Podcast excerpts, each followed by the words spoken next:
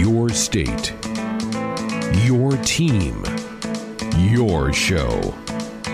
This is Sports Nightly. The triangle formation of the near side. JD split out left. They look left. Back to throw is Adrian. He could step up and he's going to try to run for the pylon. He's to the five. He lays out. He's in. That's a two point play for Nebraska. And they've tied this game in Champaign at 35 apiece. Now, let's check the pulse of Husker Nation with your hosts, Greg Sharpe and Ben McLaughlin.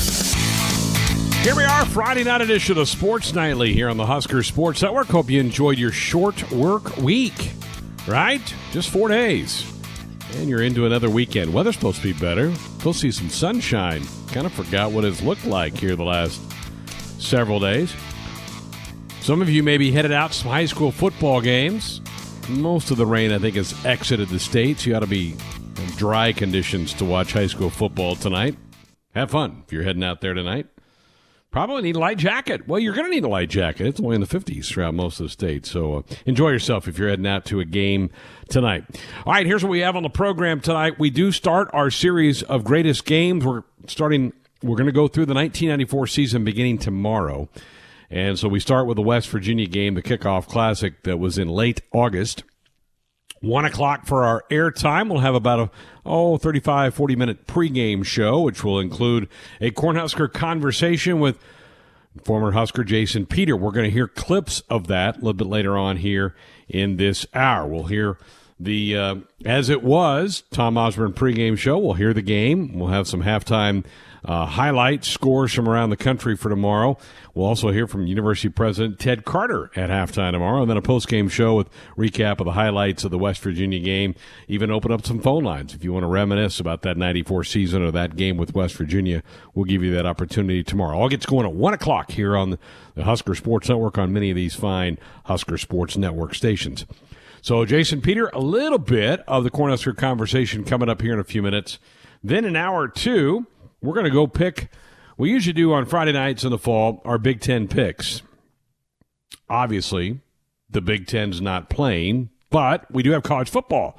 So we're going to do a top 25 pick segment. We'll have that for you there. I think there are six top 25 teams in action tomorrow. We'll pick how we think those games are going to go. We'll then have our first conversation of the fall with Ian Rapoport of the NFL Network. I don't remember. This is either year seven or eight that we've had Ian be our regular contributor to uh, talk National Football League, which began their season last night in Kansas City with the Chiefs beating the Texans 34 to 20. A late field goal that apparently made a lot of bettors happy. Is that was that right? Is that the case? The over under number? The Chiefs late field goal shoved the total over. So uh, we'll see. I'm sure Ian won't touch that, but he'll talk on a lot of things as the NFL gets ready for its first full weekend of action on Sunday uh, following the Thursday night opener last night with the Chiefs and Texas. Looking forward to having Ian with us again each and every Friday during the fall and into the winter months as the NFL playoffs get cranked up. Our third hour, we'll have our weekend preview. Ben will lay out all the things that are happening in the sports world that you may want to keep an eye on over the next couple of days. We'll have our weekend review and our winners and losers of the week. So a full show for you here tonight. And as always, phone lines are open and available to you. 531 500 4686. That also doubles as our U.S. Cellular text line. U.S. Cellular, the official wireless provider of Husker Athletics. Tim mentioned this in the open, and there's a story up on ESPN.com from our good friend Adam Rittenberg that the Big Ten Medical Subcommittee will present new testing programs tomorrow. Tomorrow to a subcommittee of conference presidents and chancellors outlining options that weren't available when the Big Ten postponed the 2020 season on August the 10th. This is sources telling ESPN this. The Big Ten subcommittee, which is comprised of medical experts and athletic directors, will put on a presentation for eight of the 14 presidents and chancellors. Don't know which eight, but eight. So just over half of the presidents and chancellors will hear this presentation tomorrow. They will learn about the four, at least four rapid response tests that are now on the market that will allow teams to test daily and significantly de- decrease the amount of necessary contact tracing. We mentioned yesterday on the program that Nebraska has purchased their own machine that they're going to put over the NAPL in the East Stadium uh, for Nebraska to start using here in a couple of weeks. Um, this committee will outline what is now available on the market. Uh, as one conference source told ESPN, quote, it's light years different than it was five weeks ago. Good news, right? I mean, some things have, some medical steps have certainly taken place since that August 10th cancellation of the season. Continuing on with the piece, if the subcommittee of presidents and chancellors approves this report, it can call a full board meeting for what would be a second presentation before a vote. But here's the big thing it's also possible that both groups have more questions and send the ADs and medical experts back to work. A second Big Ten source said, quote, when I think I have an answer, the next day there's a whole different discussion. That's why it's been so hard and everyone's so frustrated. You've got 14 guys and everyone wants best for them. That's where you need someone to stand up and say, no, this is what we're going to do. Isn't that the role of the commissioner? Maybe, maybe. I, I, don't know. If the presidents and chancellors give the green light to return to play, the earliest realistic scenario is still at least a month away, the first source said, which would mean mid to late October. It would still depend on how quickly the presidents and chancellors approve the return, along with the uh, with which the test the conference chooses to go with, and how quickly they can get their supplies. Nebraska again ahead of the game here. They've already made their own arrangements. They've already got the wheels in motion. Most of the schools in the league don't, haven't done, haven't taken that step. Uh, the second source said, quote again in this story on ESPN.com, someone's got to be strong and make a decision, put a nail in it, put a pin in this thing, and let's go. The Big Ten again announced back on the 10th of August that they were uh, postponing the season. Now, the story that Adam was working on also weaves in some comments from the Pac 12. Uh, they have been, according to this report, in daily communication with the Big Ten. But the Pac 12's timeline remains dependent on several factors, including government approval to return to campuses in the states of California and Oregon. Pac 12 Commissioner Larry Scott has said he has spoken to Big Ten Commissioner Kevin Warren with the hopes that they could align their return so that they could point toward a postseason championship matchup between their two league titleists. In other words, a Rose Bowl in like March. Whether we could start in late November or early December, we'll have to figure that out, said Larry Scott. It's got something to do with our public health authorities in California and Oregon saying that it's okay and giving it their blessing. My gut tells me the Pac 12 is not going to be ready for late October football. So then the Big Ten needs to decide do we want to try to quickly get this thing going and join the rest of the country and try to be a part of the college football playoff? Or do we just want to slow her down and join our little brothers, the Pac 12, in late November or early December? That, that's where I think we are at with this thing right now. Now, the other thing that Tim had that came out today, he had this in the ticker as well, is that the Office of the Nebraska Attorney General today issued a letter to the Big Ten notifying the conference that they don't that they appear to be out of compliance with the Nebraska Nonprofit Corporation Act. The AG's office is responsible for overseeing compliance with the act by nonprofit organizations operating in Nebraska.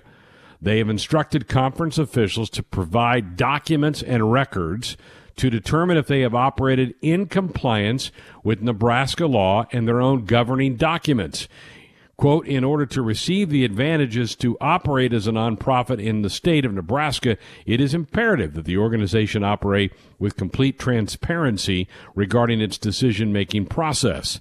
Nebraskans expect transparency from nonprofits operating in this state, and the Big Ten Conference would be no exception. That's from the Nebraska Attorney General Doug Peterson. So here again, the University of Nebraska calling on all all their allies and in this case, the state of Nebraska to try to argue a case for them. So now the Big Ten is dealing with two things out of the state of Nebraska. You still have the eight players who have filed a lawsuit against the league, and by the way, the league has until tomorrow to file some papers in court. They had until the 12th, that's tomorrow. And now you have the Nebraska Attorney General turning the light on the Big Ten Conference, putting pressure from this nonprofit organization angle.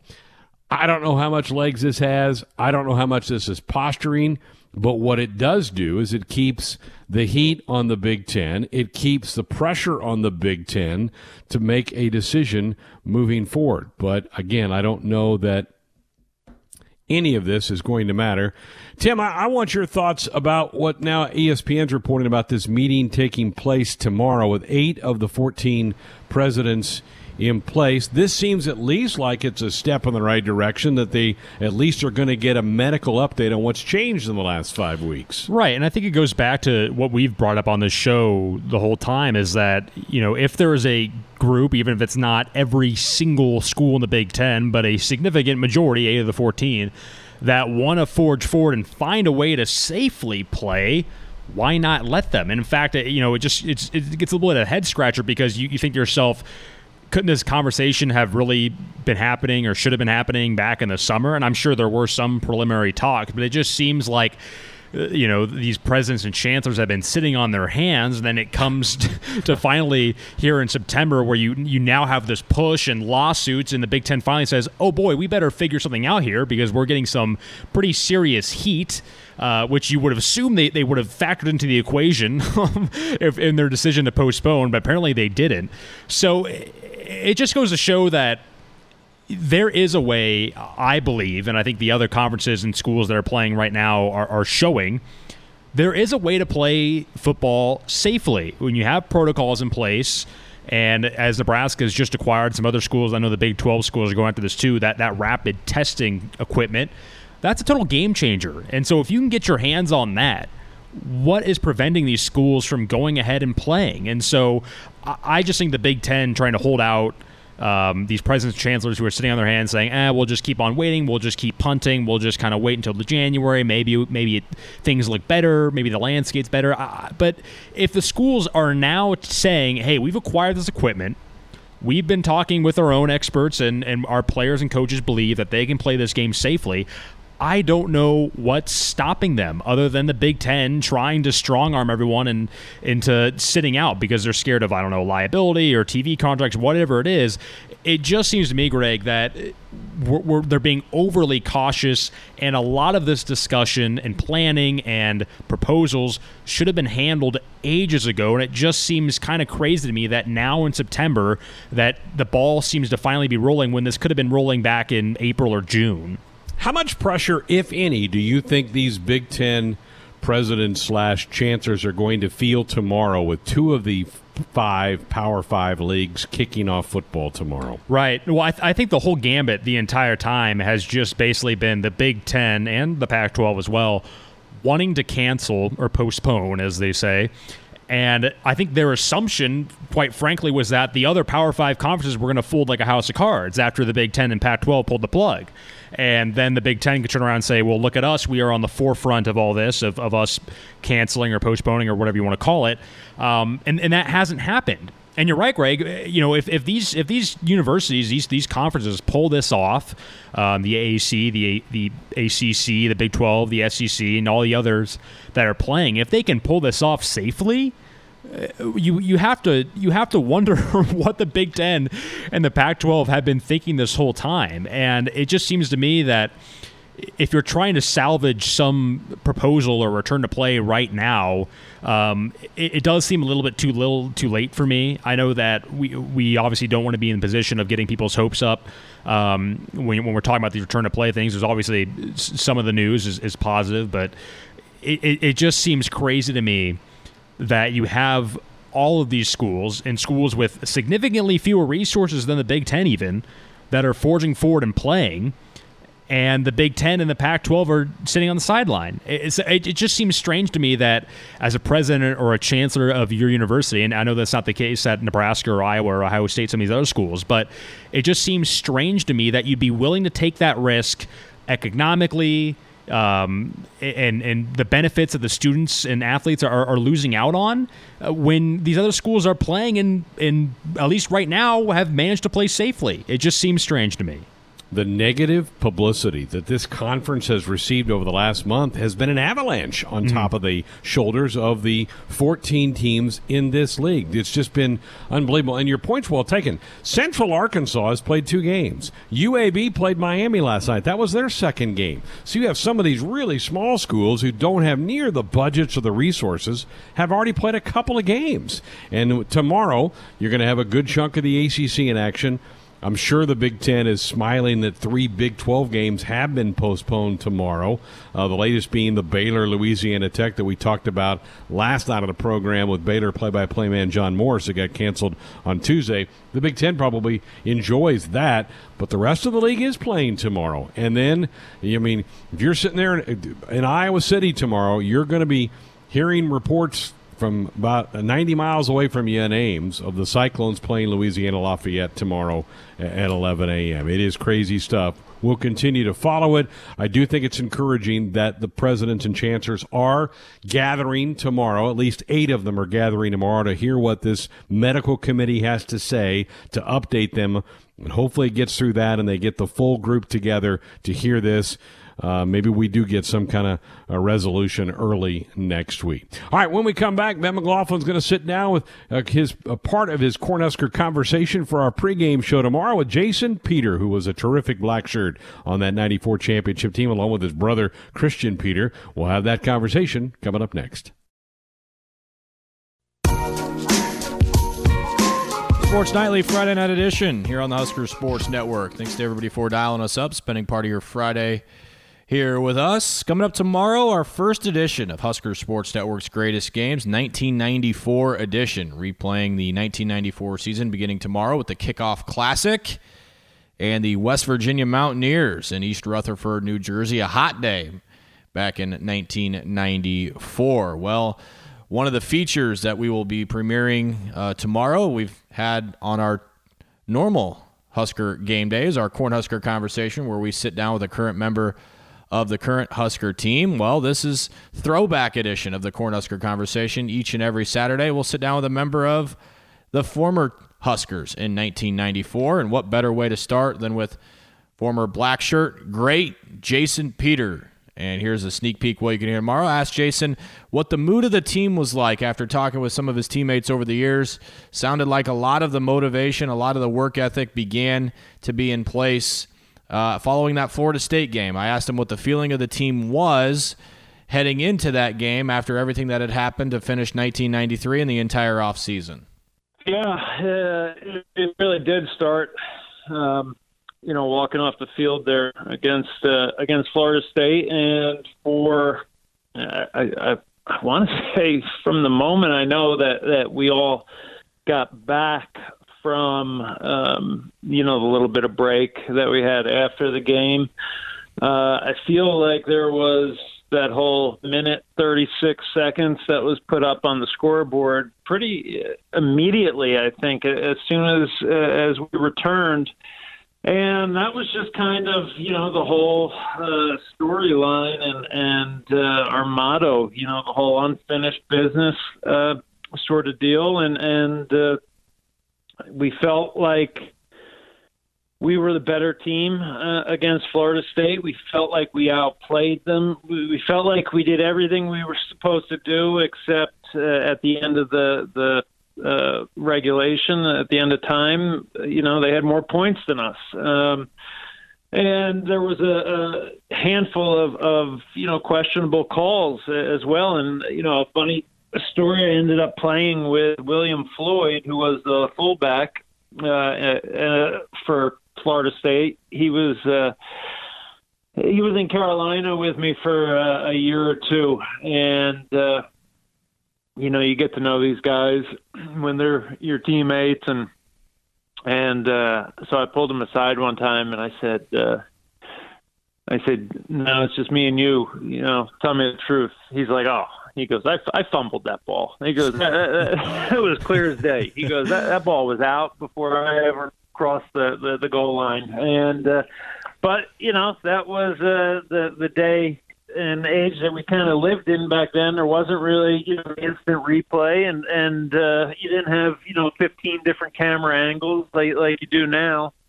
Um, and uh, we just kind of you know we lived with it. But at the end of the day, you know, it it turned out to be a, a good thing. I think. Uh, you know, there's no guarantee that if we win that game, that we come back as motivated. Um, you know, the, you just you just never know. And I think uh, it really just kind of uh, like you had mentioned before. It really just kind of set the tone for the entire 1994 season, and and uh, it was uh, probably. Hey, um, I apologize. I got dogs here. That I guess it's getting close to feeding time, so they're all they're all barking. But um, yeah, you know, we just uh, we were just really highly, highly motivated, and uh, every practice, every meeting, it was just constantly that thing that was hanging over our shoulder, and we never really kind of just took a day off uh, so to speak. You know, that was a, a year uh, that uh, we were just we were not going to be denied. I think a chance at, at winning, you know, a national championship. I, I, co-host uh, Husker Game Day with one of your former teammates, Brendan Stai, obviously on the other side of the ball every Saturday, mm-hmm. and, and, usually, inevitably, every every week, every other week, we end up talking about locker room dynamics with the current team. And a lot of the things that we talk about, Jason, stemmed from from your era about locker yeah. room behavior, uh, policing each other, not having the coaches or TO having to yeah. to watch over you. How much of that was in place before the 94 season and how much of that 93 impact i guess is for lack of a better term i'm going to call it did that begin between those two seasons that kind of locker room culture when was that kind of put in place of all the responsibility falling on the team yeah i think uh, i think for sure in 94 um, i think from a leadership point of view i, I think it was um, it was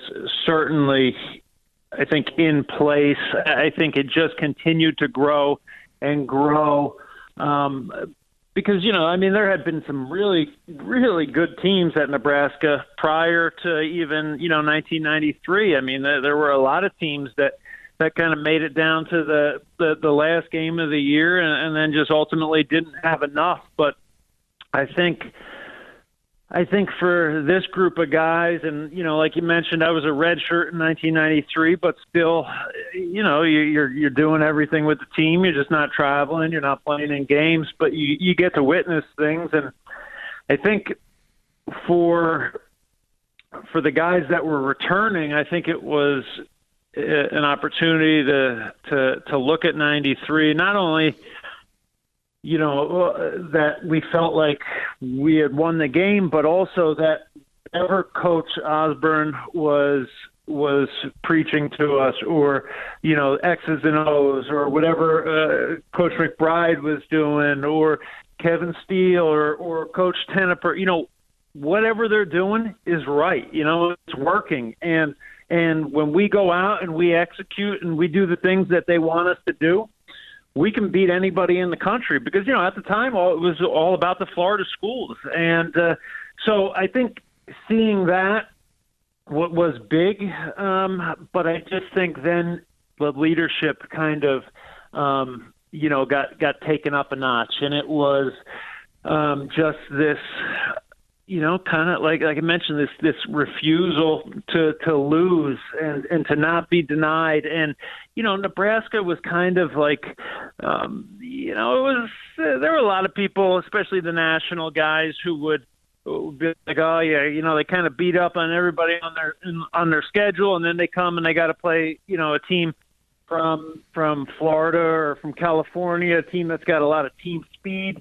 and they just can't hang. They're just kind of these big, big guys from Nebraska that ultimately get outclassed. You know, the last game of the year.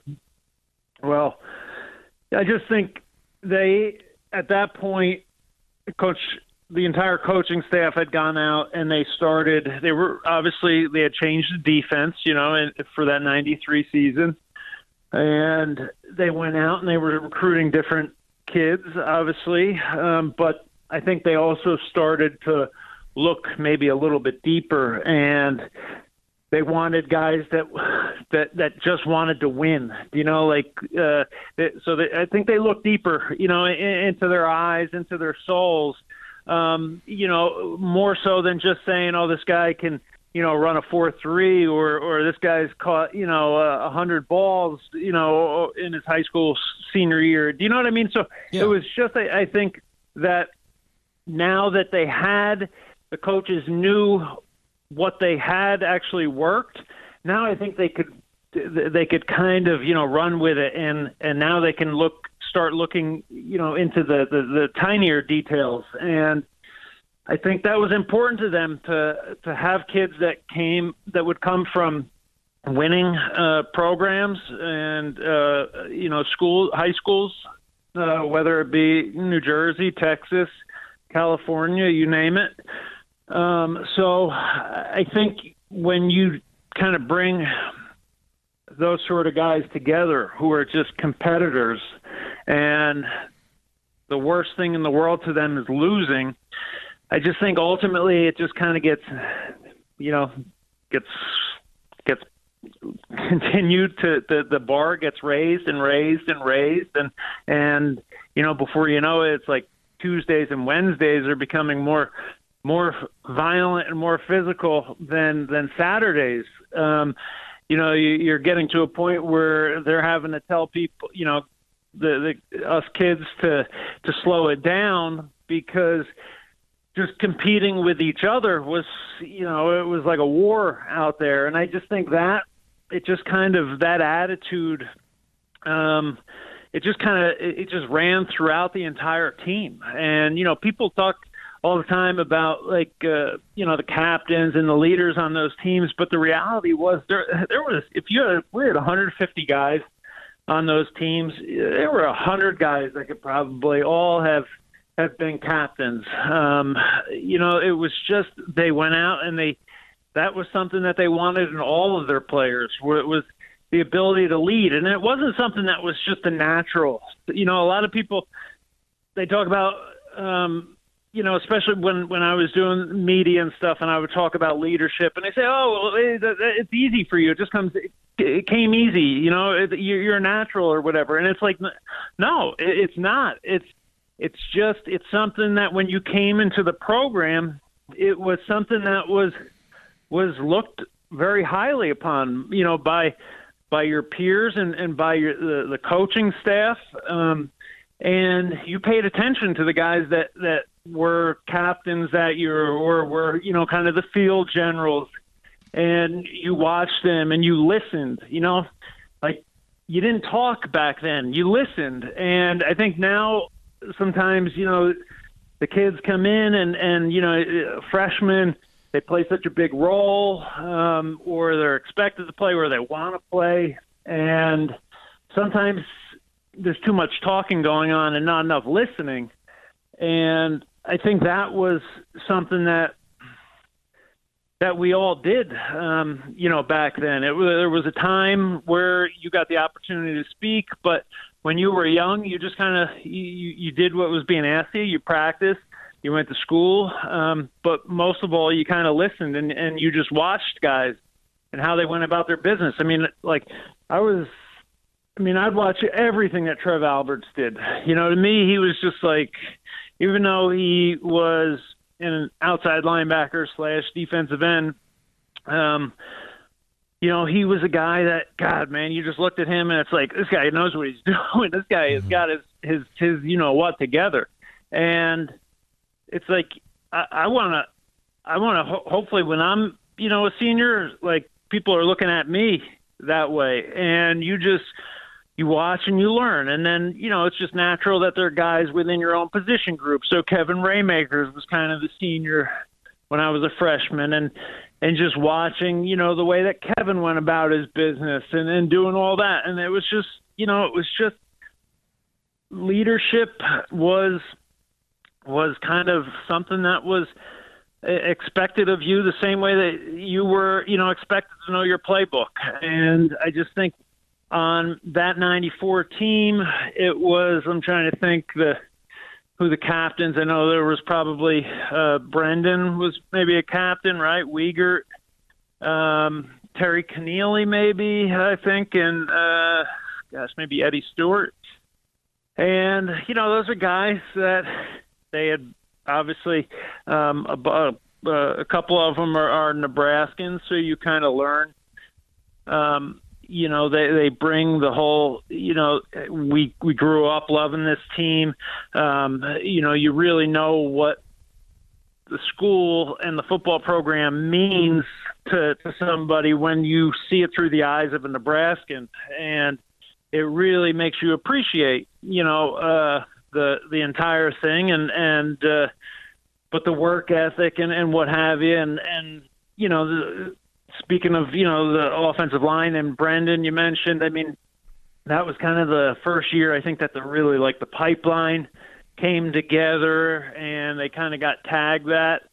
Um, you know, there was a lot of things that were happening in in the program at that time that I mean are still around today, and I think are still kind of the, the benchmark of of uh, what people expect or what you know where they've kind of set the standard. I mean that '94 offensive line. Um, that is the standard. You know, I mean, when people talk about the pipeline, that and, you know that's that's where my mind goes straight to. Um, and they were almost a leader um, in their own right. You know, I mean, it was just kind of like, well, uh, what does the pipeline think? You know, and it was like mm-hmm. five that kind of think as one. And, you know, it was something that was not just off the field, but obviously on the field. Um, and it was just like this close knit group of guys and we did want to handle things you know kind of internally we didn't want to burden coach osborne with things that were you know i, I don't know just dumb for uh, uh you know one way of describing it you know uh he shouldn't have to be burdened with um, stuff when when one of us doesn't go to class or something. So I think that's also you know kind of when the Unity Council mm-hmm. had started to be formed as well, and this way you know coaches can coach, right? I mean, let them worry about putting together a game plan to beat Colorado, not worrying about if you know freshman Jason Peter's going to class or not. So.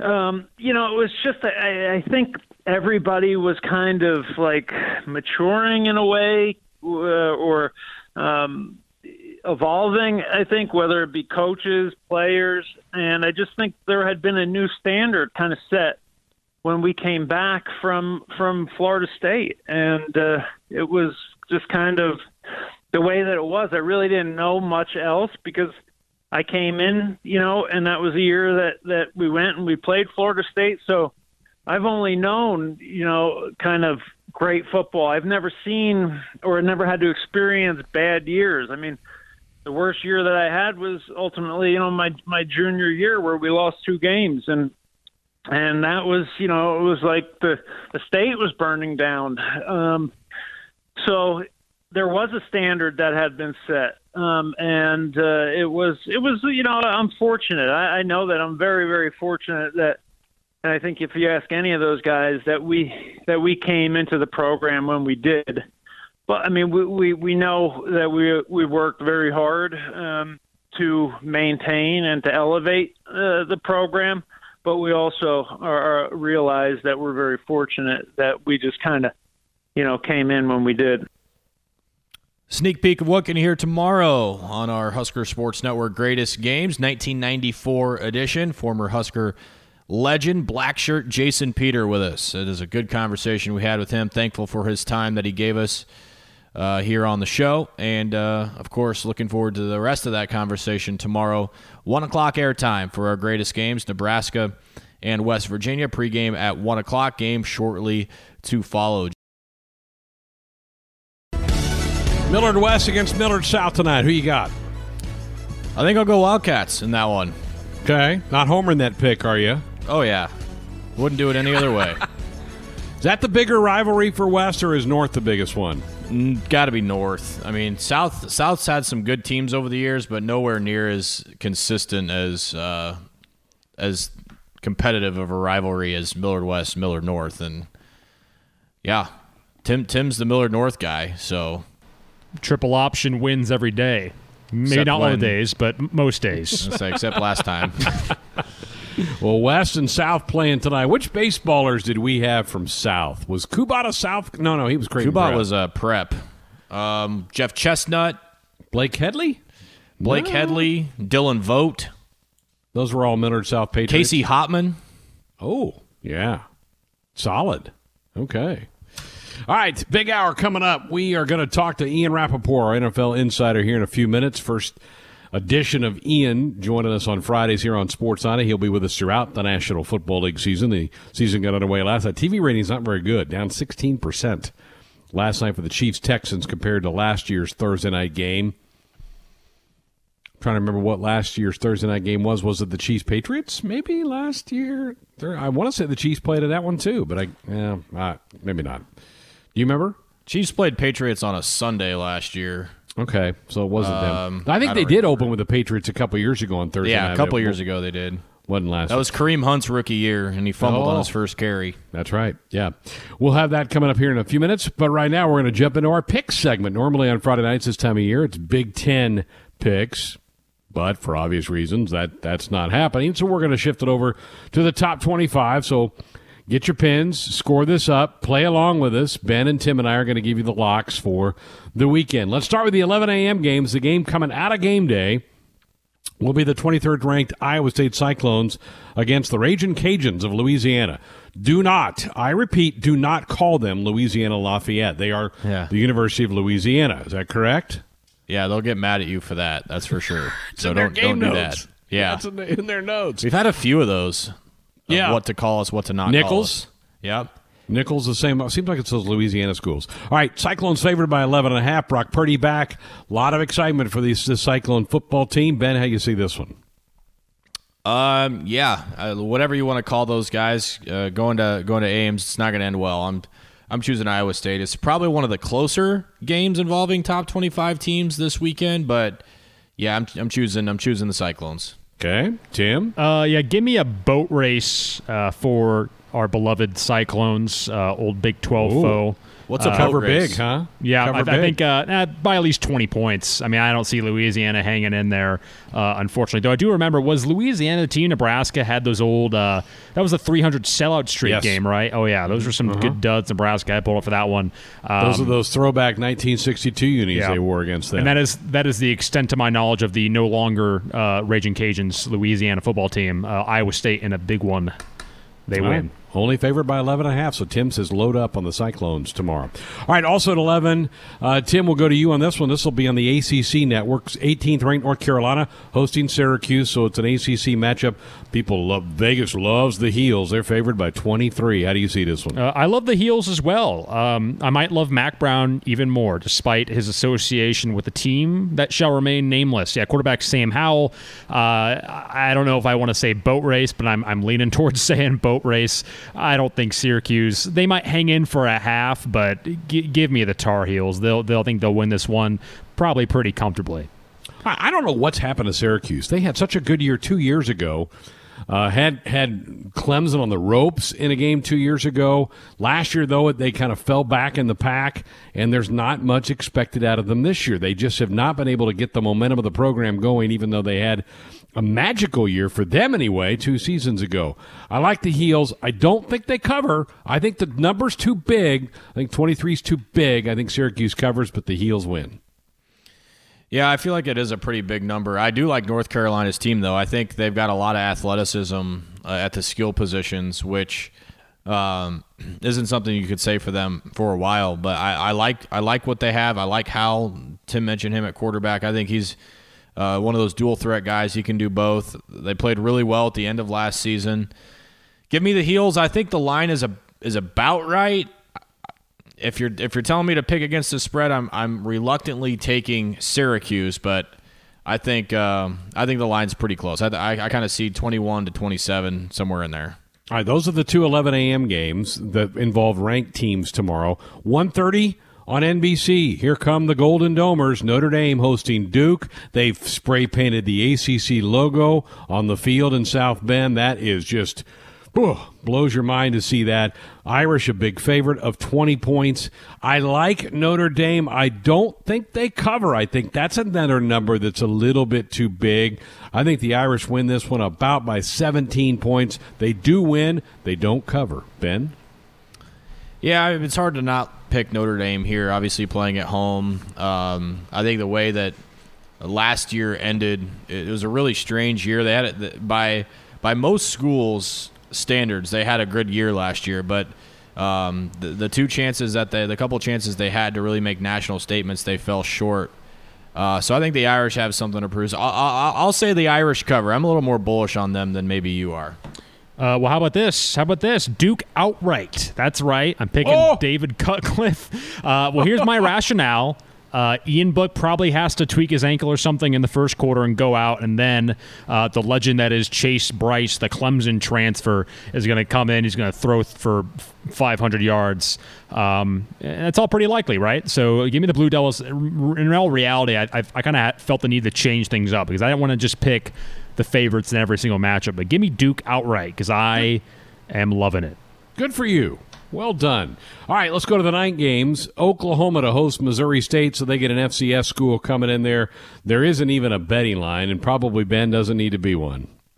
Well, I was kind of hoping there was, but uh, since there isn't one, maybe Tim will just choose the Bears outright. Um, no, I. Uh, Sooners by a large margin. Spencer Rattler gets off to a, a good start in his uh, in his collegiate career. Yeah, uh, I'm a, I'm a gambling man, but I'm not I'm not that much of a gambler. Uh, this one's going to be on pay per view, which I often associate with with boxing. I think a lot of people do. Uh, this would be one of those things that's called in the first round via knockout. Uh, give me the Sooners. If Missouri State even hangs in for a quarter, I'd be impressed. Uh, Boomer Sooner and all that. Then we have a buy sell question about so many games over over 50 points or something. I think we did this. Yeah, probably right. Uh, three teams score 50 points. Yeah, well, this will be one of them. Oklahoma rolls in this one. Uh, to one and zero. Oh. Then the primetime game on ABC at six thirty tomorrow night. The only ranked team to be on the road tomorrow. That's the top ranked Clemson Tigers going to Wake Forest. Big favorite though, Tim, as Wake is a thirty three point home dog. How do you see this one? Yeah, I, I, I think that line's about right for me. Uh, I don't see this one being particularly close, and yeah, I think Clemson will have no problem uh, with that point spread. I think they'll, they'll they'll be just fine there. So yeah, give me Clemson in a big way. Um, yeah, I'm sorry, the Demon Deacons aren't going to hang around for for much long. It's uh, the number one team in the country. Sorry. Too many points for me. Opening game of the year on the road. That's too many. Clemson wins, but they don't cover. New quarterback for Wake Forest. They lose both good receivers. Uh, I mean, even if they have those guys, I'm not I'm not too thrilled about about what they have. But you take those guys off the table, and and I'm not too fired up about what they're bringing. So. Uh, and, and, the other thing too is I think it's clear where Clemson's head is. They really want to play. Trevor Lawrence really, really wants to play. I think they're hungry. So, yeah, Clemson puts one on them tomorrow, and I think they oh. cover pretty easy. Okay, well, at least we differ on how we see the betting lines going on this thing. All right, last game involving a ranked team tomorrow. It's in Austin, Texas, 7 o'clock tomorrow night. It'll be on the Longhorn Network. Texas against the Miners of UTEP, who already have a game under their belt. They beat Stephen F. Austin last week, 24 14. So big advantage for UTEP that they've already played a game. It ain't going to matter. Texas wins. The line is 43. That's about right. I can see it about a 52 to 10 type game, right around that 42 number, 43 number. I like Texas big. UTEP could have played 100 games, um, you know, and, and got all the confidence in the world, but they're going to get stomped tomorrow. They're going to get run over by the horns. Thanks for playing take your check and wish you the best. I, yeah. I tried to beef it up as best I could. Yeah, I don't know if Texas is back per se, but I don't think they're going to have much trouble with the Miners. That said, I'll just say UTEP, UTEP uh, covers just for fun, but they'll still lose. I was looking through some of the other matchups that don't involve a ranked team to see if there's anything kind of juicy. Let me just throw this one off the board at you, and let, us don't count this, Tim, in our standings, right. but this is just an off the board one. It's the 2:30 game on ABC. It's an ACC game. Georgia Tech visiting Florida State. New coach for Florida State. We talked to Adam about this game the other night. Anybody have a, a feel? The uh, Seminoles are favored by 12 and a half, but they certainly have had their struggles the last couple years in in uh, in uh, Tallahassee. That's a good one. You know what? I'm not going to count out the rambling Wreck. I mean, I think Yeah. I agree with that line, but but give me Georgia Tech. Why not? I haven't done enough looking of Georgia Tech to know one way or the other kind of where they're at, but Florida State's, as you said, it's been kind of a mess. You know they're going to be uber talented and have have have some good parts. I'll say they win because they out athlete them, but I, I don't know how high I am on the Noles. I'm gonna I'm gonna need to watch them and get Yeah. get a fair assessment on on where they're at. Yeah, that, that's fair. I'm drawing a total blank, and I don't have my magazine within arm's reach. Who's the new coach at Georgia Tech? I don't know. Paul Johnson left, you know, the guy that ran the old wishbone veer option down there, but I don't know who Georgia Tech. I can't think who. Uh, they Geoff hired. Collins, Geoff with the G. Or maybe it's a yeah, that's You- Geoff Collins. Yeah, Yeah, I don't. That's not ringing a bell. to me. Western Carolina. He was at Temple. Temple. He used to be at the old Temple. Temple coach. Oh, so he took over from from Matt Rhule, and Rhule went to Baylor, so he wasn't at Temple very long. Yeah, All right. last year they were a disaster though. Three and nine, two and six in conference. So yeah, wasn't Yeah, good. that was that was Paul Johnson's. No, no, yeah, that was no, his last, year. Last year was Geoff Collins' first year at Oh, it Georgia was. Tech. Okay, Because he he, le- he went to Temple 2017, 2018, left at the before the bowl game in 2018, but he won the Gasparilla Bowl, so he's got that under his belt. Nice, Neil that's a good one to win. Sure is. All right, there's your look at your top twenty-five and a bonus game we threw in there with Georgia Tech and Florida State. Sports Nightly, Friday night, continuing along here on the Husker Sports Network, about halfway through our final show of the week. Thanks to everybody for spending part of your evening here with us. Last night, Kansas City and Houston open up the 2020 NFL season and back again with us for another season of chatting NFL football on Friday nights. Our good friend Ian Rapoport from the NFL Network and NFL.com. Ian, first of all, let's just start off with the football game last night. No more speculation. Is this thing going to happen? You covering rumors, chasing down stories. We had real football last night. How does that feel to to sit back and watch a game last night? Oh, it was it was amazing. You know, I, I'm gonna say like I thought about not to get all sappy or whatever, but I have thought about watching my first game for a long time.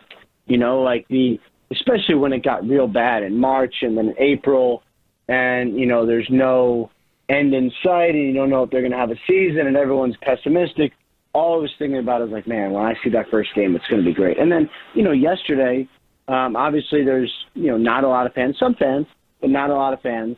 Um, but it felt pretty normal. I mean, they did a good job making the sounds normal. It wasn't like a roar, um, but it was, you know, felt like I was watching a football game. And I, I got to say, the actual quality of the game was probably more than I thought it would be. I mean, if you were wondering like what effect having no preseason would be, like I don't know, maybe I'm crazy, but it looked good, right?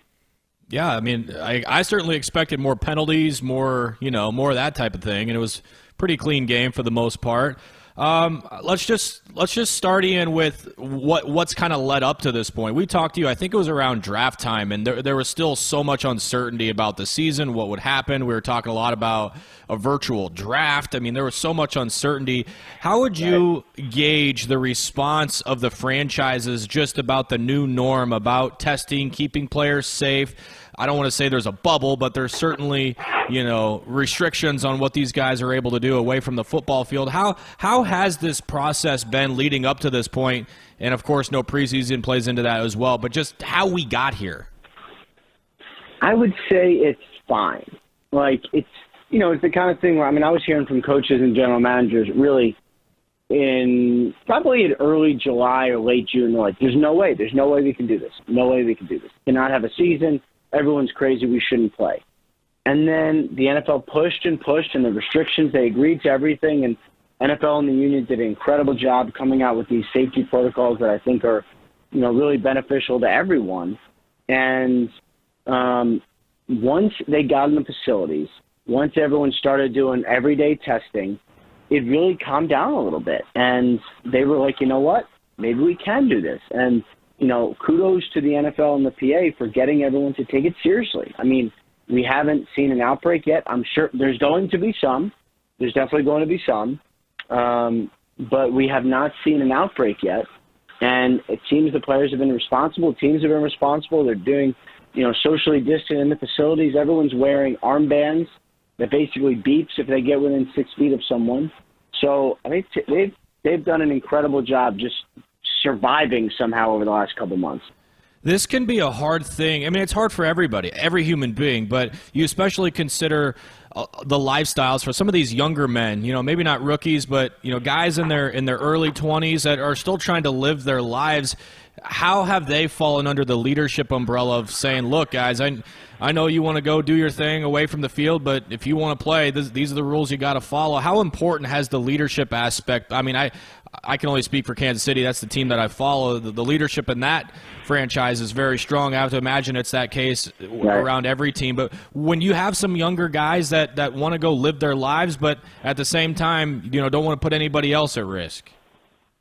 Well, you know, I think that that's going to be one of the big things this year is that players have to police themselves, and you know, nobody wants to be the one who's the super spreader. Nobody wants to be the one who um, is responsible for your other players getting COVID 19, right? I mean, if you're the irresponsible one, everyone can point the finger at you. You went out to a casino, you went out to a club, you brought a companion in, and that person wasn't tested. I mean, all these things, first of all, are bad. Second of all, are punishable. Like, you can be fined for not adhering to the COVID 19 regulations. Um, and, you know, one of the it's sort of like player safety in the NFL, where it's not over policing because it really does protect, you know, protect your teammates, protect your friends, protect your fellow players. Um, I think guys have, have done a great job of being real about it. Talking with Ian Rapoport from the NFL Network here on Sports Nightly. I'm Ben McLaughlin. Well, let's talk football, man. What'd you think of the Chiefs last night, defending their their, their crown? I had a, a lot of memories watching those two teams play from that game, uh, that crazy game in the playoffs last year. But let's just start first with Kansas City. What'd you think? How'd they look? Um, I mean, they look great. Obviously, you know, I thought a couple of things stuck out to me. One, you know, Mahomes got rid of the ball so much quicker than I could remember. You know, you always wonder like you got Andy Reid, who's a great quarterback guru. You got the MVP. Like, what are they working on, right? And what they're working on is getting rid of the ball. I mean, he he was to me it looked like he was under two and a half seconds all the time for Mahomes just unloading. I thought that was good, and it you know basically prevented him from getting hit. That was a very good thing. The other thing was, you know, Kansas City was um, very physical up front. I thought Clyde Edwards-Helaire was kind of like I thought he would be. But the fact that they blocked so well and Kelechi Osemele, you know, was so productive, I mean, that's, you know, that was kind of an under the radar signing. But man, they did a really nice job of bringing him in and getting, you know, being physical up front. Um, I was really impressed by the Chiefs.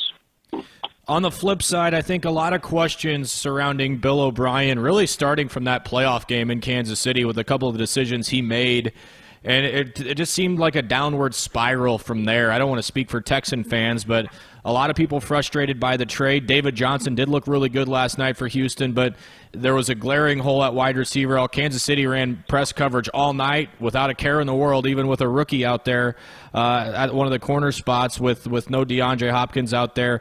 What what what are, should Texan fans be feeling right now about the team that has been assembled in Houston and their ability to compete when you have one of the most elite quarterbacks in the league? Yeah, I mean, I definitely understand what you're saying, and I know that Bill O'Brien has gotten a lot of flack. Um, he tried to trade DeAndre Hopkins for a while, and that was the best he got. I mean, he got a starting running back and a really productive player, yes, for a big salary. Um, but remember, the Texans were never going to pay DeAndre Hopkins. They just it was never going to happen. He was never going to get paid with three years to go in his contract, not at the top of the market like he wanted. So um, the only option really was to trade him. And, you know, because part of the trade is the salary. I mean, it's mm-hmm. $27 million to DeAndre Hopkins this year, or actually 29 million this year. If the Texans do that, they don't get, you know, Deshaun Watson under contract. So it's all kind of, you know, related to each other. And, you know, I mean, the Texans were in the playoffs last year. They were deep in the playoffs. I know it didn't go as well as they wanted, but um, Texans fans should probably be careful. They've won the division four out of the last five years. Um, that's, you know, big big picture. That's pretty good. Yeah, I, I think it's a really good point and well taken. Um, well, we're getting ready to, to kick off another year, and I and I and I love picking your brain before this thing all starts. Who's a team that you're really curious to watch that maybe not make a Super Bowl or uh, you know have a head coach fired by week three or whatever? You know, I think last year we were all intrigued by the Cleveland Browns. Who who for for what they did in the draft, what they brought in free agency, maybe a okay. second year player like Kyler Murray. Who who has your eye right now? Somebody that you, you're just interested to see how they look on the field. Yeah, I would say two teams. Um, one would be the Colts. You know, they brought in Philip Rivers, and you know he had a rough year last year, a lot of interceptions, one of his worst years of his career. But physically, he's okay. So I'm really curious, like, what are the Colts going to look like? I mean, this is the best offensive line Rivers has ever played with. And the other one is the Arizona Cardinals. You know, I mean, they um, they they made some changes. They obviously brought in Hopkins. They got a bright young quarterback. You got a coach who's kind of hitting his stride. They looked good at the end of the year last year. Um, I would say they're going to be a fascinating team to watch. All right, one more team before we let you go here, Ian. Baltimore. That's the team I'm most scared of in the AFC. Another team that looked really, really good in the playoffs. They ran into a tough Tennessee team. Lamar Jackson is as much hype as Patrick Mahomes, which is saying a lot. What's a reasonable expectation for Baltimore this year? I know we're all obviously going to start with the offense with Lamar, but uh, to caveat off that, what's their defense looking like? Yeah, I mean, they're going to be really good. Um, they got a running back early who's baller. Um, you know, I would say, um, you know, Dobbins is going to be really good. Lamar has been excellent.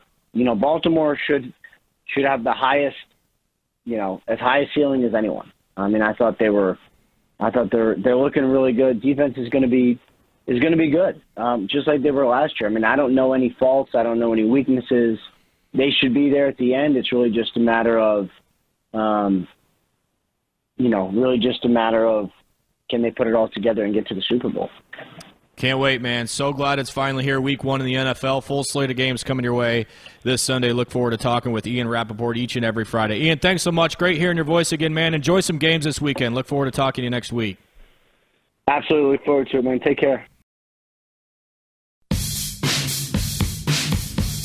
It's time for the weekend preview the part of the show where we tell you everything you have to watch this weekend. Come in, watch. It'll be a good one.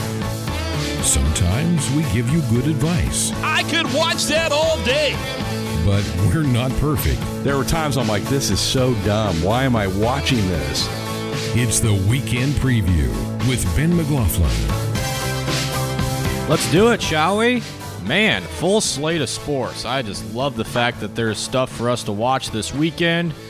Whatever sport you like, tune it in because there's a lot on the docket here this weekend in the wide world of sports. Starting first with, yes, college football. We've already talked a lot about the matchups this weekend of what you can watch, uh, or at least who is playing. Well, let's get you uh, some some times and places to watch those games, shall we? Starting first at 11 a.m. on the ACC network. That's where you can find Syracuse and North Carolina. You heard the boys give the picks earlier this hour, earlier in the show, I should say. Uh, unanimous across the board. North Carolina. Greg thinks Syracuse maybe covers the 23 point spread. No, it, isn't this the one that Tim picked the upset? Nope, that's Duke. No, okay, all right. That's uh, yeah. He and he and Austin uh, Orman are going to be Duke fans. Uh, well, that's Iron this weekend. That's Austin's second home is Durham, North Carolina, the Duke Blue Tobacco Road, baby. Yeah, I don't have the Duke shorts yet, but they're they're on their way. I just ordered okay. them. Okay. Well, something to keep an eye on this weekend, I suppose, for you. Uh, just be ready for that, Tim. Also at 11 on ESPN in Ames, Iowa, Jack Trice Stadium, 23rd ranked Iowa State hosting the Louisiana Raging Cajuns. Iowa State line is bumped up a little bit, almost up to 12 now. Iowa State uh, heavy lean on this show. We think the Cyclones going to take care of business there. 1:30 on NBC. Here's the upset special: the Duke Blue Devils and the 10th ranked Notre Dame Fighting Irish. I would say book it, but that would be uh, leaning towards the uh, the other guys, the bad guys for Tim, the Fighting Irish. Tim, confidence level that this is going to happen. Uh, not high, but it's. I've already laid my cards on the table, so I'm sticking to them. Okay, on we Teddy move. Greenstein. Teddy Greenstein will be on site for that one. He's got a special VIP pass that gets him to about any sporting event in the country, so he'll whip that baby out. 1:30 NBC, Notre Dame Stadium in South Bend, Indiana. At six o'clock, Missouri State and Oklahoma in Norman. No line on this one. And at 6:30 on ABC, Clemson Wake Forest matchup of ACC teams. Get excited there. Um, on the road for Clemson, but big favorites, almost five touchdown favorites in this one for Dabo Swinney's Tigers. You have the UTEP Miners and the 14th ranked Texas Longhorns at 7 o'clock on the Longhorn Network. UTEP's played a game. They've won a game already. So, yeah, watch out for those guys. They could come in with a vengeance and just, you know, say Texas is back all they want and just, uh, you know, Big, take, take that away from them. big advantage playing a game already. Yeah, totally. Texas better watch out. All right, let's go to the, the matchups of non ranked teams starting at 11. Charlotte and App State, E ESPN 2, and in Boone, North Carolina. Mountaineers 17 point favorites in this one. Also at 11, in Morgantown, West Virginia, you have the Mountaineers. Mountaineers playing a doubleheader tomorrow, Greg. They got the Cornhuskers in East Rutherford, uh, East Rutherford and then they have Eastern Kentucky at 11. I, well, I, I like their chances in one of those games. Oh, yeah, and that's we should remind people. One o'clock on the network tomorrow. We start our replay of the '94 season, so we'll have that Husker matchup uh, with West Virginia there, and East Eastern Kentucky played last week, right? Didn't they get Yes, drilled they by 0-1. Marshall? They got Marshall killed them. And now they get to go take the Marshall Marshall's rival, West Virginia, at good. 11 in Morgantown. In Morgantown, also at 11 on on Fox, Arkansas State and Kansas State. The Red Wolves have played a game. Wildcats two touchdown Yeah. favorites at Bill Snyder Family Stadium in Manhattan. So get get your first look at the Big 12's Kansas State Wildcats. Ben, that game got affected because of the Baylor cancellation. K State Arkansas State was supposed to play at two thirty, I think, on FS1, and then the Baylor game got canceled, and Fox needed a needed a game at eleven, and so they got moved on Tuesday. They got their game time moved to eleven, and they're going on Big Fox. So it up. if you're K State, you're like, wow, okay, better better coverage, bigger coverage. We'll take, it. Yeah, no doubt. So K State, the home team, and that one at twelve thirty, you have Louisiana Monroe, the Warhawks, on the road at West Point, taking on the Army Black Knights. CBS Sports Network, where you can find that one again twelve thirty. Talked about this matchup already. Two thirty on ABC. Georgia Tech, Florida State. This might be uh, your best matchup, I would say, throughout the day. Yeah. Uh, two ACC teams between the Yellow Jackets and the Seminoles. All of us Florida State lean there with that one. Matchup in the state of Texas at 2:30 on E ESPN2 UTSA Texas San Antonio on the road taking on the Bobcats of Texas State and San Marcos Texas at Bobcat Stadium 2:30 ESPN2 on ESPNU the Campbell Fighting Camels will be in action on the road against the triple option team in Georgia Southern 2:30 ESPNU Camels got to be up there for uh, best nickname in sports right? Yeah, yeah. Them and the go- we had them. We had them two weeks ago. The Austin Peay Governors. Those are some good ones. Speaking of the Governors, they will play at three o'clock ah. against the Pitt Panthers at Heinz Field on the ACC network at three. At six o'clock, ESPNU, the Citadel will be on the road taking on South Florida down in Miami. At six thirty, you've got Tulane and South Alabama, ESPN two, where you can find that one. Not a bad matchup here. Western Kentucky at Louisville at seven o'clock. That one on the ACC network. So triple header there. Um, if you've got the AC, ACC, I don't get that. Do you get it?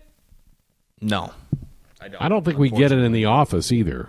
I don't think that's one of the ones on our package in the office. I don't think so.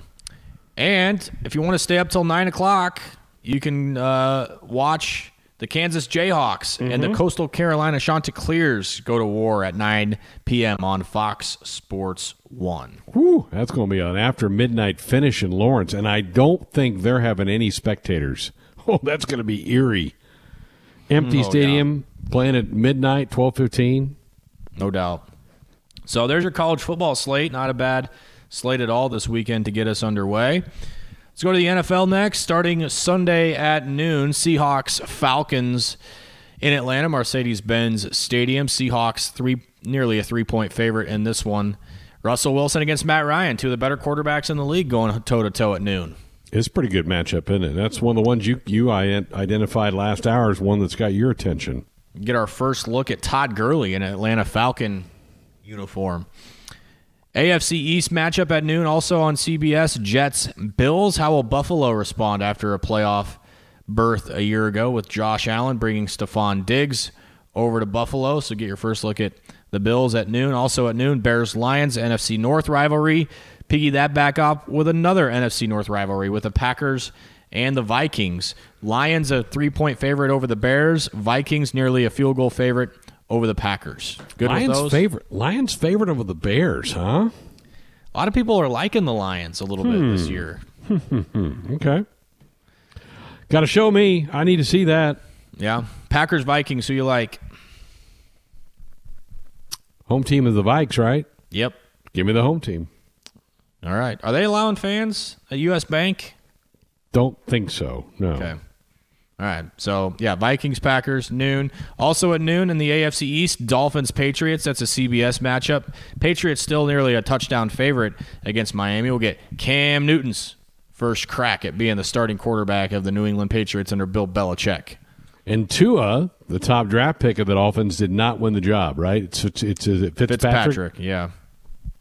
Yep, from what from all accounts, it is Ryan Fitzpatrick. At least for now, halfway through the year, that's probably going to change at some point in time. Uh, another in division matchup here between the Eagles and the Washington Football Team. That's weird. Noon on Yes, it Fox, is. where you can Yes, find it that is. one. Oh man, can't even imagine having to deal with that Yeah. for a year. Raiders Panthers at noon. CBS Colts Jags another division clash there. Indy a big favorite in that one. CBS Browns Ravens NF or AFC North rather. How do the the Baltimore Ravens look after a, a, playoff uh, appearance last year? Really disappointing end to their season, losing to the Titans. But speaking of disappointing, the Cleveland Browns are they going to be any better this year? No, they will not be. And I, you know, I'm pretty bullish on the Ravens. I think they are really good. I do as well. I think I think the Ravens are the toughest team for Kansas City to beat in the AFC. Yep. But Yep. kind of see how that goes. Chargers and Bengals. Zac Taylor year two. That's the first of the Hmm. afternoon games at 3:05. Home game at Paul Brown Stadium in Cincinnati. CBS where you can find that one. Good one Come at on, Zac. 3:25. Yeah, gotta Zac needs to get one there. Yeah. Yep. Bucks and Saints. That will be a fun one. Mercedes-Benz Stadium. TB12 will go on the road to the Big Easy to take on Drew Brees. And all those Huskers. I know it. We'll see if uh, Khalil gets any snaps this weekend. Could be could be something to watch. I'll bet you Nickel Levante has a tackle in that game. Maybe he might find his way on the field, and Dominican might find his way on the field as well. Yep. We'll just kind of Yep. have to see how that goes.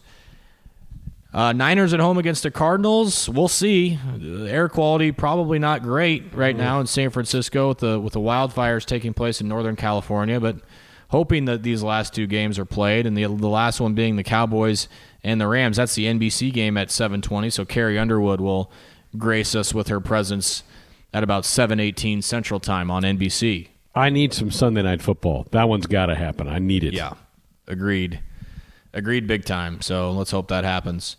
All right, first full slate. What do you think? What do you what, are you feeling Pretty good about your fantasy team? Pretty good matchups. I did okay last night. I did fine. I mean, Mahomes was good.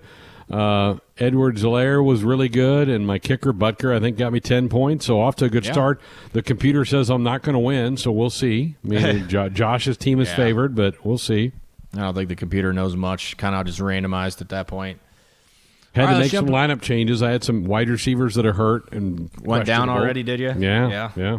Let's, let's put on that manager hat. Now, put on that manager. nobody's cap. touching. The word is nobody's touching Tim's team. That it's just so dominant. Yeah. We'll find. We'll find out. Tim, did you have anybody playing last? Yeah, night? Deshaun Watson. I was kind of You got- sweating after that. So you got first some half. garbage time points, huh? Well, there we go. In fact, he actually finished with more points than your own Patrick Mahomes. So I'll take that.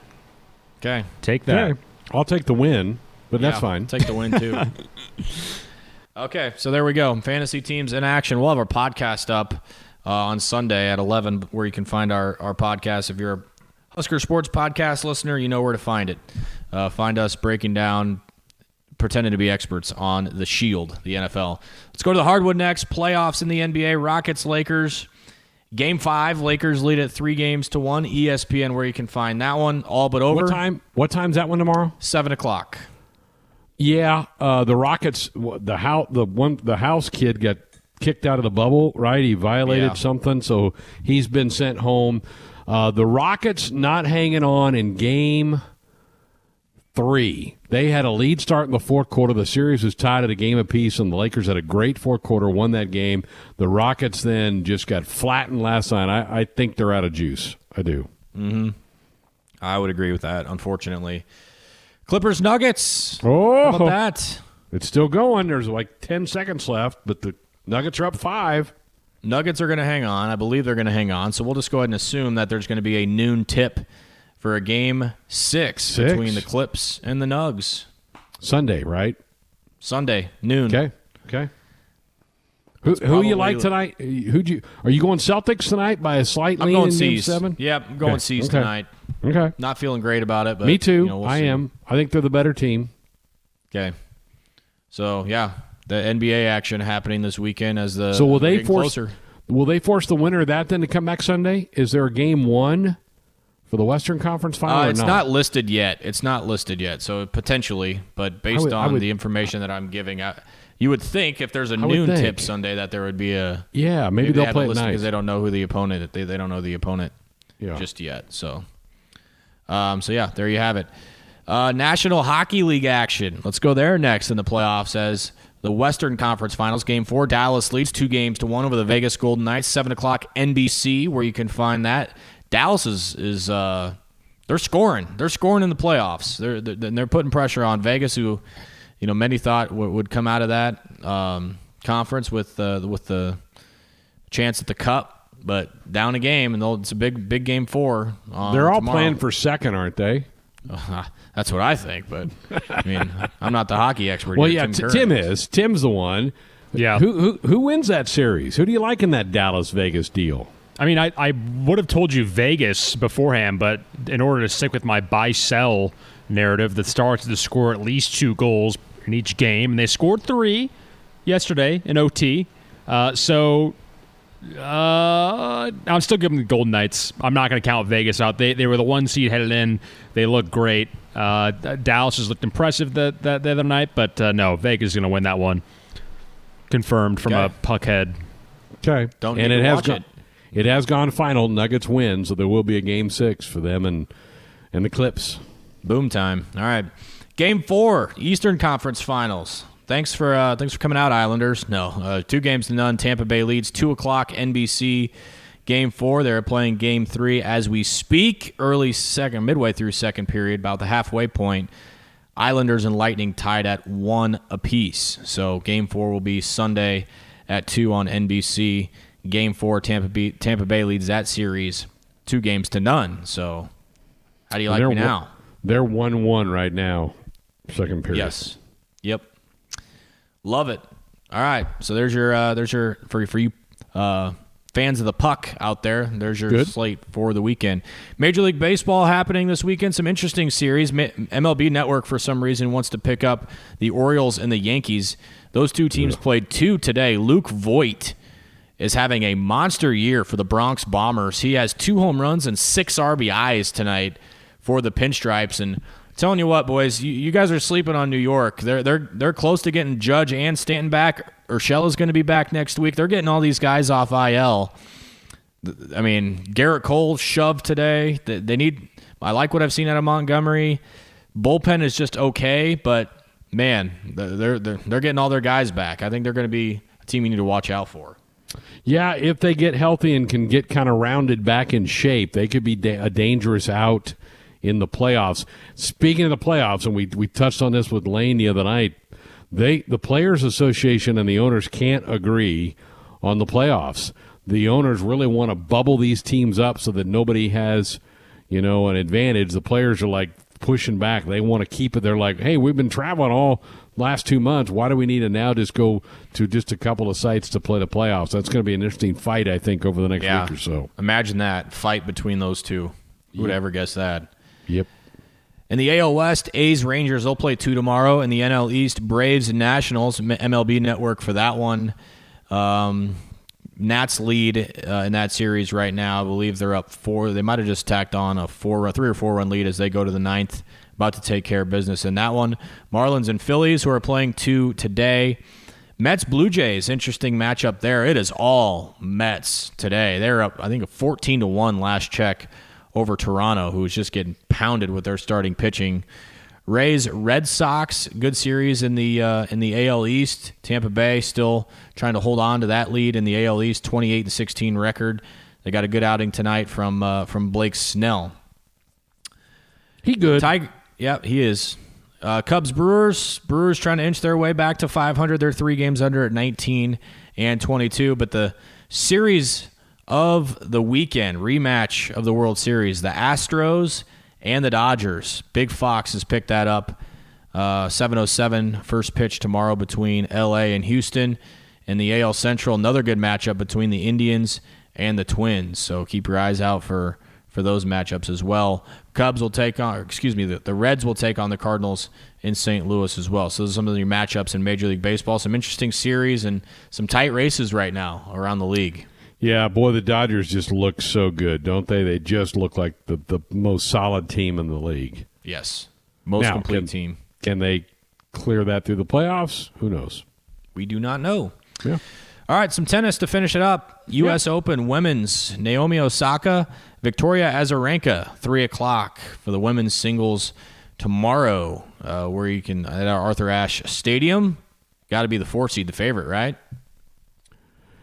Yes, the favorite. But late last night was fun. I was flipping back right when the Chiefs game ended and watched the end of the Serena Victor Azarenka match in the semifinal. Serena kind of ran out of gas, and you kind of get the feeling. Somebody even tweeted this that you kind of feel like with each passing major, her career's quickly winding down. So Azarenka was pretty solid in the semifinal win over Serena. Yep, hard to argue that. And the men's finals, uh, Alexander Zverev will play TBD at three o'clock on uh, on Sunday. So that's the men's finals of the U.S. Open. So the five seed and the four seed, Greg, have found their way through into the finals. Yeah, interesting. Yep, there we go. So tennis, women tomorrow, men on Sunday. And then, you know, they're like in two weeks starting the French Open. Did you know that? Yeah, Yeah, they're going up to Paris to play on the clay. Oh, how wacky is 2020? It's just all over the all over the place. gotta love it, right? Oh man. Good stuff. You'll be busy watching all this. Yeah, Ben, there's everything, all everything this. this weekend. Whatever you like Yeah. is on the on the opportunity board. Love it. That'd be good. It's the Sports Nightly Week in Review. Tuesday night, Brian Christopherson from 24 7 Sports. Yeah, I was up in Minnesota. I was watching some some football. I mean, it it just felt so weird. Um, you know, and it, here's the thing: it was going to be such a beautiful opener with when it was originally scheduled with Purdue, and you've got this sort of you know very important Big Ten West clash right off the beginning in Memorial Stadium. Um, at that time, you know, Rondale Moore would have been with Purdue and played in that game if things were normal under those circumstances. And it would have just been a, a great test. You would have had the whole Diaco storyline of him coming back as the D coordinator with Purdue, and um, it was it was just it was just hard to uh, to not wake up that fir- you know the first Saturday in September to Nebraskans I think is it's not far from Christmas. It, I mean, it it's basically that in that same category to people. You just wake up with that bounce in your step, and you can feel it like you know living in Lincoln. You can walk into the grocery store. You can be, you know, in the, the aisle of Hy-Vee, and just feel it around you. It's like there's an electricity of it's football season and it's it's just hard when that's not there. And, and even though there were some games going on, it wasn't the same elite player used to on opening weekend, and it it just didn't it just didn't really work for me to be honest. ESPN college football analyst Adam Rittenberg. You can't align with the other conferences and be part of a national playoff. Um, I think there would be a desire to at least align with you know a longtime partner in the Pac-12, you know, the, the, the league that you play the traditional Rose Bowl matchup against, and a league that has been you know somewhat in lockstep with the Big Ten uh, throughout this process. Now, now the, the leagues aren't you know completely similar. You know, the, the Pac-12 is dealing with uh, you know uh, public health restrictions in California and Oregon that essentially have prevented those teams in the conference, which is half the league, uh, from from playing or from practicing rather. So it's a little bit different situation. I don't think uh, you know there are many in the Big Ten I've talked to that do not want to wait for the Pac-12. But if it becomes apparent that there's no way that the Big Ten can be part of the traditional playoff and the traditional structure this year, it may make sense to do that. Um, you know, for competitive standpoint and for a television standpoint and from a postseason standpoint, uh, to be able to have you know some type of postseason against Pac-12 teams, at least that that would be a, a bit of an incentive for for everybody if they know that there's a bowl opportunity at the end. From Wednesday night, former Husker Cameron Meredith. You know, I think the Big Ten has to figure out what they're going to do at some point. Um, I mean, you have, you know, mostly every other major conference playing. Um, we're just one of the ones that are not. So um, I think for a town like Lincoln, I think it'll be fine. Um, you know, I think a lot of people still like to go out and support local business in Lincoln, especially that downtown area.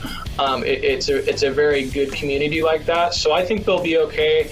Um, obviously, it's going to be a big adjustment and um, you know people are going to feel weird not having football you know the, the first few months of fall. But uh, i think you know again they'll figure it out. I think football will eventually come.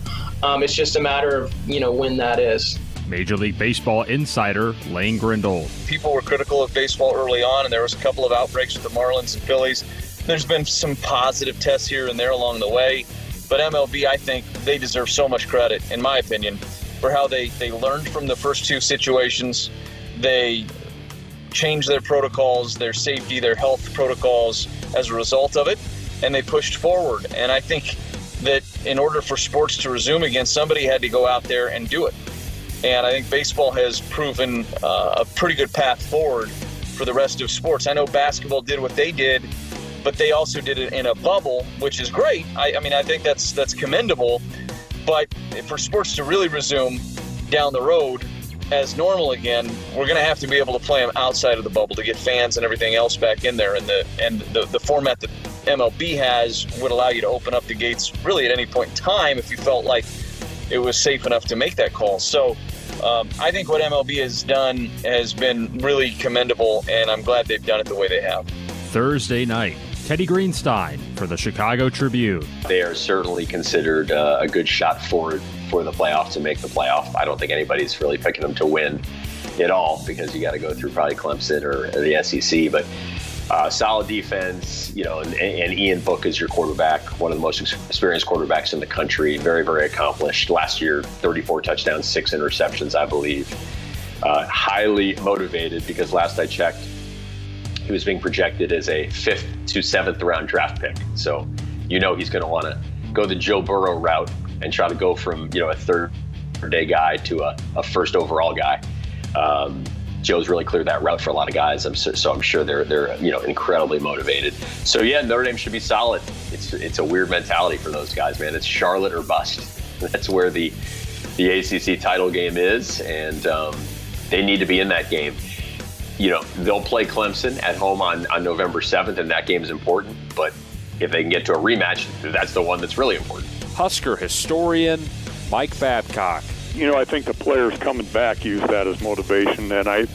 I, I seem to remember the, the Tom Osborne telling a story about riding the bus back to the team hotel after the game and telling, talking to Barron Miles, I think, think it was Barron Miles who was really down, and he said to you know Barron, well, you know we can be back, you know we can we can come back and and try this again. And I, you know, I I just think that that was you know logical. It's, it's easy to say in retrospect, you know, because wow they got it done, but but I really do believe that there was that attitude that hey we were that close we can come back and and uh, and do it again. And uh, they had a good core of uh, players coming back, and you know I think that they felt like that there was that possibility, and I think it motivated them um, to, to get there. So. Um, yeah, I think there was a I think there was a definite uh, correlation between the two. Baylor play-by-play announcer John Morris. I think he's great. I think it's a great hire, another great hire by our athletic director, Mack Rhoades. Uh, you know, he found Matt Rhule when not many people knew about Matt Rhule, and look what he did here at Baylor. Three years, and we ended up in the uh, Big 12 championship game in the Sugar Bowl last year. Coach Rhule, of course, went on to uh, the Carolina Panthers, and so uh, Mack went back to work and identified uh, Dave Aranda uh, from uh, LSU, got him here. It's his first head coaching job, but man, he seems like he, seems like he's been a head coach, been in that chair for 20 years. He's, you know, by all accounts, everybody's been around him and seen his work. They say he's just a defensive genius. So it's really fun to have him here. And you know, I, I was disappointed for him that we didn't get to open the season this past uh, or this upcoming Saturday. So hopefully that'll come in a couple of weeks, and uh, Dave Aranda era will start here at Baylor. What a week, huh? Here on Sports Nightly. Great work by Josh Hookham in putting that together. We're back. Final few minutes of our Friday night edition of Sports Nightly here on the Husker Sports Network. Time for this week's winners and losers. Mr. McLaughlin. Yeah, my winner. I'm going to baseball here for my winner. I'm going to the Atlanta Braves. We're actually in extra innings right now, and my winner is about to bat. It is Adam Duvall of Good. the Atlanta Braves. He had three home runs and nine RBIs Oh. earlier this week in a game uh, in which the Braves scored 29 runs against the Miami Marlins. And not only that, but how about the fact that this is Adam Duvall's second three home run game of the season? He has done it twice, two three home run games already this year for Adam Duvall. So he's definitely my winner.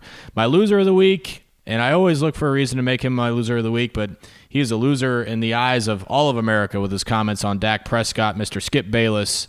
Um, you know, obviously a big Cowboy fan. Some some remarks about Dak Prescott, who went into severe depression after his brother had passed away, his younger brother, uh, saying he you know didn't want to go to workouts, as he just had no motivation, he was depressed, and and, and Skip Bayless comes on the air and says, "I have no sympathy for him." Uh, Sign of weakness. There's no there's no room for that when you're the head of an organization, the quarterback of, as he said, America's team. So, pretty disgusting from uh, from that man. No doubt, Tim. Well, uh, I mentioned this actually early in the show, but my uh, loser of the week is first half Deshaun Watson, but my winner of the week, second half Deshaun Watson, picking up just enough points to put up 20 on Austin Orman's rowboats in our SN Fantasy Football League. And uh, as I also mentioned, uh, the, the the two total touchdowns you scored and the 253 yards was enough fantasy points to actually surpass that of Patrick Mahomes. So I'll take that any day of the week. So Deshaun Watson uh, hopefully has has put me one leg above uh, Mr. Orman and his paltry excuse of a fantasy team. Ben, Tim kind of performed in Austin right there, didn't he? Kind of did the same thing for both. He Isn't did, that kind of an Austin move right That there? is, to- that is an Austin move, but yeah. you know, So Tim with an Austin move, hoping to beat Austin's fantasy team. while dragging Austin's fantasy team through the mud. Yeah. It's one one right. approach. My my winner of the week, I'm like you, Ben. I'm in baseball. I've got Bobby Dalbec of the Boston Red Sox, who we saw play collegiate baseball. He has had a five game home run streak. He's got t- he's played in ten career big league games and has six home runs. And according to the Elias Sports Bureau, he's the first player in in modern era with a five game home run streak within their first ten big league games. Bobby Dalbec of the Boston Red Sox. What a start to his career. My loser of the week, Novak Djokovic, who was just all set to win the U.S. Open, but he rocked a tennis ball that hit a lineswoman in the throat. He was disqualified from the U.S. Open. And now we have a pretty unattractive men's final coming your way on Sunday. So Novak Djokovic, my loser of the week. Good show here tonight. Thanks to Ben, to Tim, to everybody being a part of this one. Enjoy your weekend. We're back on Monday. We'll have our weekend rewind, and we'll hear from Adam Rittenberg of ESPN.com with all the latest from college football. Have a great weekend. Good night.